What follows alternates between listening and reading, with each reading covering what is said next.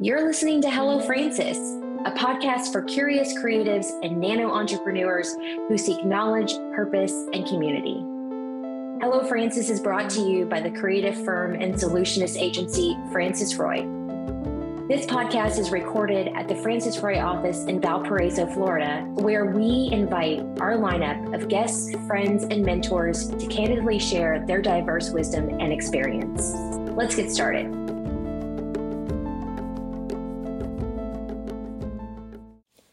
Hi guys, this is Kayla, the Design and Content Coordinator here at Francis Roy. I'm here on another podcast. I really enjoyed recording the last one, talking about Canva and, you know, the benefits and what is there to offer on this social media platform. So I thought I would come on here and talk to you guys about some trends that our team has gathered for social media in the year twenty twenty-two. So just to dive right in, the growth of bite-sized content, that is here and that is here to stay. Um, as a Gen Zer like me, I am always on TikTok. And, you know, there's Instagram Reels, which I don't use as much, believe it or not.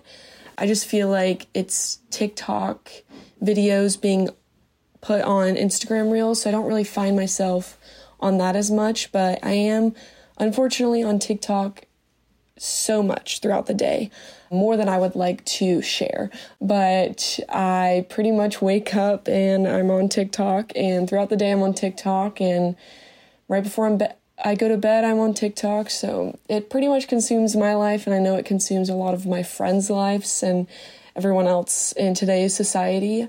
But I do think that is a key um, bite-sized, you know, short-form social media content that are ten seconds or less that will grab our attention for Gen Zers, millennials, you know, everyone. And I find myself, when I see a long form content video, I kind of watch it and then I get bored because it didn't really get to the point. And I find myself just like completely skipping it. And it's sad to say, but I think our attention span is getting, you know, it's shorter and shorter, and that is so essential in today's society. And just for any brand or any influencer, when they're thinking about promoting a product or even just sharing content to increase their presence on social media. So yeah, and so that goes into the next topic is influencer marketing. And for me, I watch a lot of YouTube, and I watch a lot of people that promote things on YouTube. And that is also on Instagram as well. I, I follow a lot of the same people on YouTube that also have an Instagram platform, a Facebook platform, Snapchat, Twitter, et cetera. And they promote all the time. I feel like every single YouTube video I watch, it's, oh, I'm sponsored by blah, blah, blah. And let me tell you how great it is. And sometimes it's kind of annoying, but sometimes it is really beneficial. I find that I buy a lot of brands off of what they are promoting because I really like their lifestyle. I watch a lot of YouTube that is just a day-to-day vlog. And so I tend to incorporate that into my day-to-day life if they are really liking the brand. I know a lot of people partner with HelloFresh and Casetify, and I find myself trying to mimic the HelloFresh recipes, or, you know, buying a case on Casetify, or, you know, just anything. And I think it's a really big impact, and, you know, they make a lot of money off of it, of course. A lot of people are starting to do year brands, so people will partner with a brand for a whole year. So that includes, you know, promoting them once a month on their YouTube channel, or promoting them once a month on their Instagram, or talking about it on stories. I know Instagram stories have kind of popped off as well. You see, it's kind of funny. I watched The Bachelor.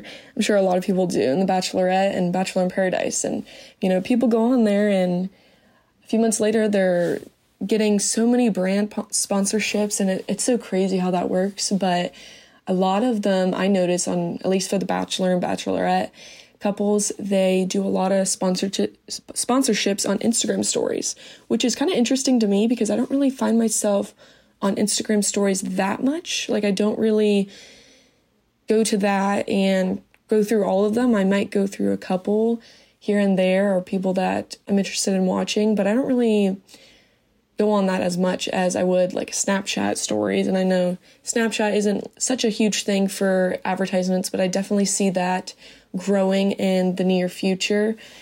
But yeah, so I think influencer marketing is super powerful, especially for younger generations, my generations, younger generations than me. I think that can really, you know, move your brand along if you want that brand, if it's really small and you want it to grow. I think partnering with micro influencers or even bigger influencers, we kind of talked about this on a call we had, a team call, the difference between micro influencers and bigger influencers and everything and the benefits of that. And, you know, Kelsey made a good point is you kind of want the bigger influencers because I mean, sometimes it depends on the budget, of course, but bigger influencers, they have the power of, you know, they've already established their brand and they have the power of saying no. And I think micro influencers, they kind of say yes, they reach out to any brand that will give them free stuff or give them paid sponsorships. They will do anything to get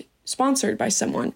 So, you know, they'll they'll tend to maybe advertise a brand that they're not, you know, in line with completely, or they don't use every single day. And you can you can kind of see that when they're presenting the product. But bigger influencers, you know, they can pick and choose. They have a management team that says, you know what, this does not fit in her day-to-day life, and maybe something else that will benefit her. And then when they are such a big following and you see that they pick these certain brands to sponsor with, you're more likely to trust them and know that they actually use that and they're, you know, loyal to that brand and they actually use it. I, my favorite thing about YouTubers is seeing YouTube videos about them talking about their favorite brand and them saying, oh, I'm not sponsored by this brand, but this is, I really love this brand and I really want to share it with you. And then a year later, they are sponsored by the brand and it's like a whole, you know, three sixty,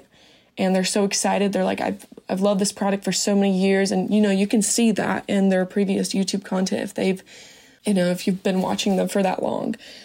And then also uh, one thing I wanted to touch about was so- social selling. So I kind of touched on this a little bit before, but we all know that Apple or iPhones, they're they're listening to us for sure. I know I've been personally been furniture shopping recently and all I'm getting is Ashley furniture ads and city furniture ads and rooms to go. And it's so crazy. You know, they won't admit that they're they're listening, but I definitely think they are. And other people can back me up on that. But it is such a huge way to market your brand. When you see that on social media, you know, I'm always scrolling on social media and Instagram and Facebook and just, you know, on the web, and you see all those ads on the side of your screen on Safari. It really benefits you because, you know, like me, I'm furniture shopping and I see a bar stool that I really like that's on an Instagram ad. I'm like, oh, shoot, let me go to that and let me look at that bar stool. Or I'm talking about, you know, I'm craving food and I'm craving Olive Garden or Mellow Mushroom or Hounders, as a lot of people know that I really like. And those ads will pop up and maybe it's a a sale that's going on that I didn't know about. And it, you know, it really drives the consumer to, you know, to go to that Olive Garden or to buy that bar stool and et cetera. And I think that's not going away. And I think it's just getting It's just growing more and more in twenty twenty-two. I kind of touched on it, but I think that will kind of flourish in Snapchat. You don't really see a lot of sponsorships or ads in Snapchat, at least on mine, my end. But I do think I could see that growing on Snapchat and becoming bigger in twenty twenty-two especially. So yeah, I've had a lot of fun talking to you guys a little bit about the social media trends. And if you guys have any questions, you can email us at hello at francis roy dot com. I've really enjoyed talking to you guys this week and hope to talk to you guys soon. Bye.